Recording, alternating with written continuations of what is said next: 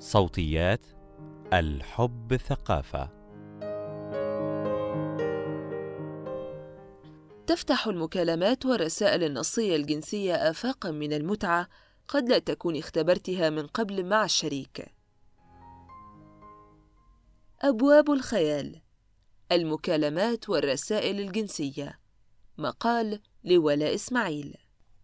قد يتخيل البعض أن تبادل المكالمات والرسائل الجنسية ممارسة تقتصر على العلاقات السريعة أو غير الجدية، وأنها لا تصلح للشركاء المتزوجين أو في العلاقات طويلة المدى. ولكن يمكن لهذه الممارسة أن تضفي الإثارة والتشويق على أي علاقة.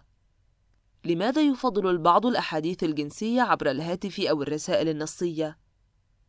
متاحة في أي وقت لكلا الطرفين، ولا تحتاج لتواجدهما في مكان واحد مما يسهل الكثير من الوقت والمجهود على من تضطرهم الظروف بألا يكونوا في نفس المكان مع شركائهم. التجديد في العلاقة. قد يظن البعض أن العلاقات الجنسية الإلكترونية خيارا فقط للشركاء غير المتواجدين في نفس المكان أو ممن لا يمارسون العلاقة الجنسية مع شركائهم بشكل واقعي. هذا التصور غير صحيح. فحتى وإن كانت هناك علاقة جسدية قائمة بين الشركاء قد تساهم العلاقات الإلكترونية في إشعال الرغبة والمساعدة على التعبير عن رغبات الشريكين وتفضيلاتهما بشكل أكثر جرأة. كما أنها تعمل على تغيير نمط العلاقة بين الشركاء لتساعدهم على التجديد والتقليل من الملل الذي قد يصيب العلاقات على المدى الطويل. تتيح الكثير من الخيال. ففي العلاقات الجنسية عبر الهاتف يميل الأشخاص إلى إبراز أشياء معينة أو المناطق التي يعتبرونها أكثر جاذبية لشركائهم مما يترك الكثير من الخيال للطرف الآخر. التشويق. على الرغم من أن هذه الطريقة في الممارسة قد تعمل على إشباع جزء من الرغبة الجنسية والتواصل الحميمي مع الشريك إلا أنها تزيد أيضا من شوق الشريك إلى تحقيق هذه التخيلات على أرض الواقع. والتواجد مع الشريك في نفس المكان لممارسة ما يحلمان به وما يتحدثان عنه. قد تتيح الممارسة الجنسية الإلكترونية المزيد من الانفتاح للشريكين. فبعض الأشخاص يميلون إلى التعبير عن رغباتهم ومشاعرهم وتفضيلاتهم بشكل أكثر انفتاحا مع شركائهم عبر الهاتف أو الأحاديث الإلكترونية عن تواجدهم معا في نفس المكان. رحلتك نحو جنس إلكتروني ممتع وآمن. قد تفيد النصائح التالية في جعل المكالمات أو الرسائل الجنسية أكثر متعة وامانا. الأحاديث الجنسية ليس هدفها الوحيد الوصول للنشوة الجنسية أو القذف. بالطبع الأحاديث الجنسية عبر الهاتف والمحادثات الإلكترونية قد تساعد الشريكين للوصول إلى النشوة، ولكن يجب ألا يكون الوصول للنشوة الهدف الأساسي من هذه الأحاديث. حاولا أن تكتفيا من بعض الأوقات بتجربة إحساس الإثارة أو الرغبة الجنسية وتعزيز عنصر التشويق دون الحاجة للوصول بالأمر إلى النشوة الجنسية. فتبادل عبارات الرغبة أو إرسال بعض الصور لزيادة الإثارة قد يشعل الرغبة فيما بينكما ويزيد من إحساس الحميمية. اجعلا الأمر تلقائيًا وغير متوقع، مثل ما يحدث في العلاقات العاطفية، تضفي التلقائية مزيدًا من الحميمية على الأمر.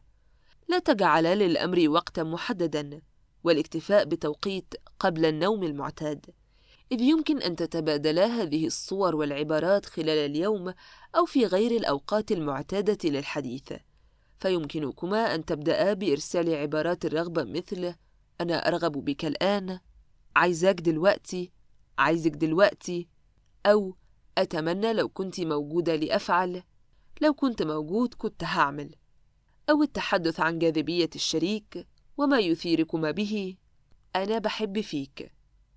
قد تتبادلان بعض هذه الأحاديث أثناء وجودكما خارج المنزل أو عند التواجد بمكان وتخيل كيفية إقامة علاقة جنسية في هذا المكان.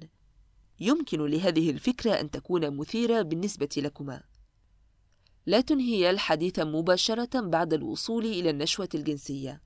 بعض الأشخاص يمارسون هذا الخطأ في العلاقة الجنسية ذاتها فعند وصول أحد الطرفين إلى النشوة الجنسية ينفصل عن الشريك أو يخلد للنوم مباشرة دون إمضاء وقت كاف مع الشريك. حاولا ألا تقع في هذا الخطأ أثناء المكالمات الجنسية أو عند تبادل الرسائل الجنسية. فإذا بلغ أحدكما أو كلاكما النشوة الجنسية، حاولا أن تمضيا بعض الوقت لتبادل بعض العبارات الحميمية والتعبير عن سعادتكما بهذه التجربة.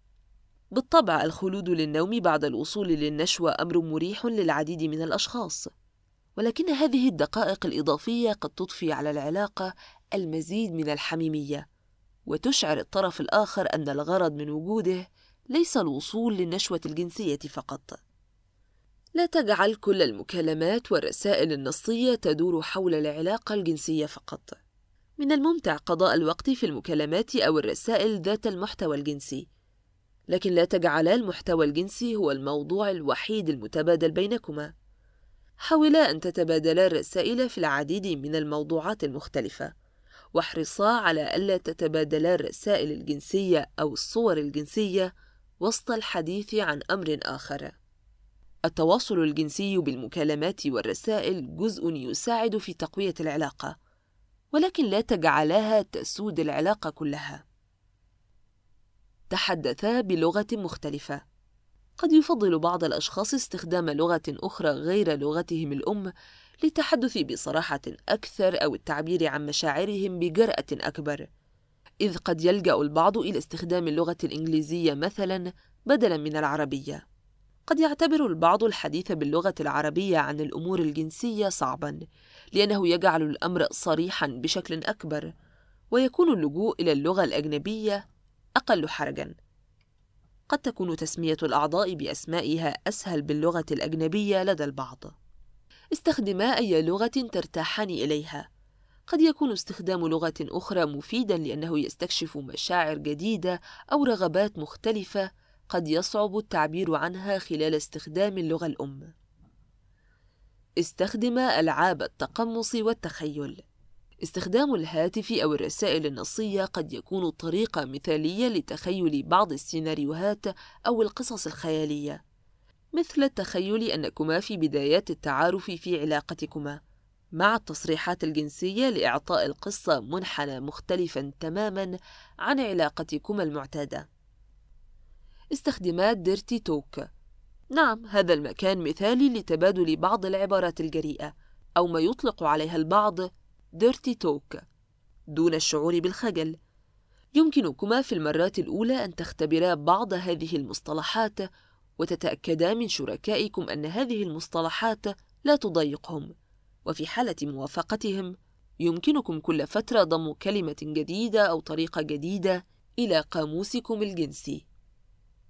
احرصا على تواجد عنصر الأمان. بالتأكيد الثقة في الطرف الآخر تعتبر من عوامل الأمان. ولكن تذكر كم من مرة جرى استخدام الصور أو المحتوى الجنسي في ابتزاز لصاحبه وصاحبته.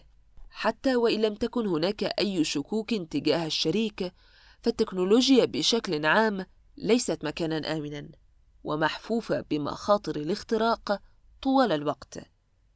في حالة استخدام الصور حاولا أن تكون عبر تطبيقات تستخدم خاصيات حماية متقدمة كما أن العديد من التطبيقات قد تتيح الآن مسح الرسائل بعد إرسالها بفترة محددة. في حالة استخدام الصور، حاولا أيضاً ألا يكون الوجه ظاهراً في الصورة. ومن الأفضل قبل إرسال أي صور أو محتوى أن يتم سؤال الشخص عن قابليته لهذا الأمر في الوقت الحالي. فقد يكون الأشخاص في مكان عملهم، أو أنهم يستخدمون الهاتف وسط أشخاص آخرين، أو قد يكونوا غير مستعدين للممارسة الجنسية أو التحدث بشكل جنسي في الوقت الحالي، إذ قد يفضلون الحديث بشكل عاطفي أكثر أو مناقشة ما جرى في يومهم. حاولا الانتباه إلى كل هذه الأمور. أخيراً، الهدف من الممارسة الإلكترونية هو إضافة المزيد من التشويق والحميمية للعلاقة، ويجب ألا يتحول الأمر إلى ضغط أو ابتزاز عاطفي للطرف الآخر لممارسة هذا الأمر طوال الوقت. لأن هذا الضغط بإمكانه أن يهدم العلاقة كلها.